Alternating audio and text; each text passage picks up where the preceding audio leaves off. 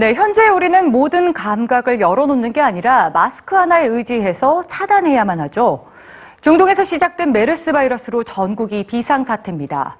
최초로 발생한 지 약 이 주일 만에 네 명이 사망하고 감염 환자는 현재까지 사십이 명으로 늘면서 급속도로 병이 확산되고 있습니다.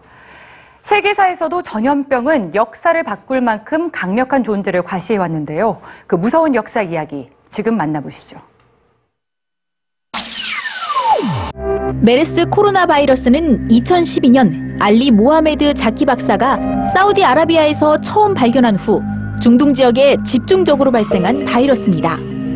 낙타가 매개동물이라고 하지만 명확한 감염 원인이 밝혀지지 않은 데다 신체 접촉, 점액 등 거의 대부분의 경로로 감염될 수 있어 공포는 극대화되고 있는데요.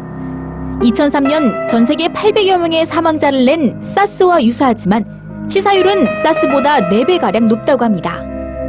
고열, 기침 등 마치 감기와 비슷한 증상을 보이는 메르스와 사스는 모두 감기의 원인이 되는 기존 코로나 바이러스의 변종 바이러스들인데요.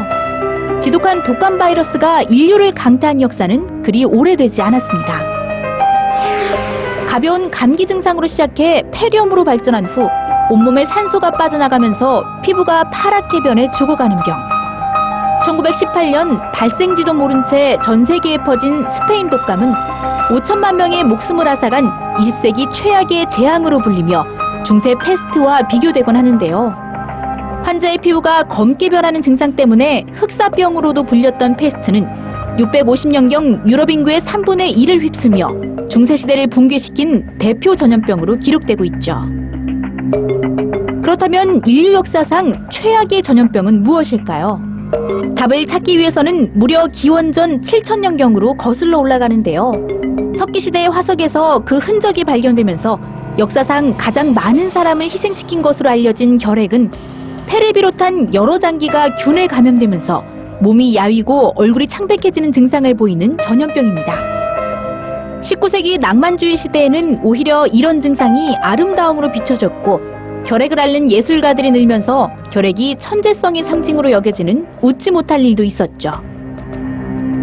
한편 오늘날처럼 의학기술이 발달하지 않았던 고대에 눈에 보이지 않는 전염병은 더욱더 두려운 존재였습니다. 고대 오리엔트 세계의 주도권을 두고 히타이트와 이집트의 싸움이 한창이던 기원전 십사 세기. 히타이트가 포로로 잡아온 이집트 군사들이 천연두에 걸리면서 전염병은 히타이트 왕국 전체를 무서운 속도로 덮쳤고 당시 최강국이었던 히타이트 문명은 급격히 멸망하게 됩니다. 기원전 사백삼십 년경 아테네와 스파르타 간의 전쟁 중에는 아테네 역병이 돌기 시작하는데요. 고열과 구토를 동반하는 아테네 역병으로 당시 군인을 포함한 아테네 시민 사분의 일이 죽음을 맞이했고 아테네는 결국 스파르타에 패하게 되죠.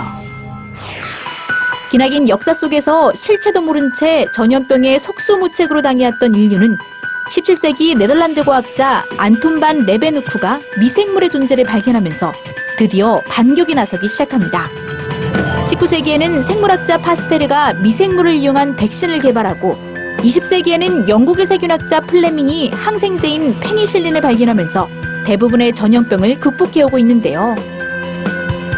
과연 인간은 진화를 거듭하는 전염병을 정복할 수 있을까요? 나날이 커져만 가는 공포 속에 인류와 전염병의 싸움이 계속되고 있습니다.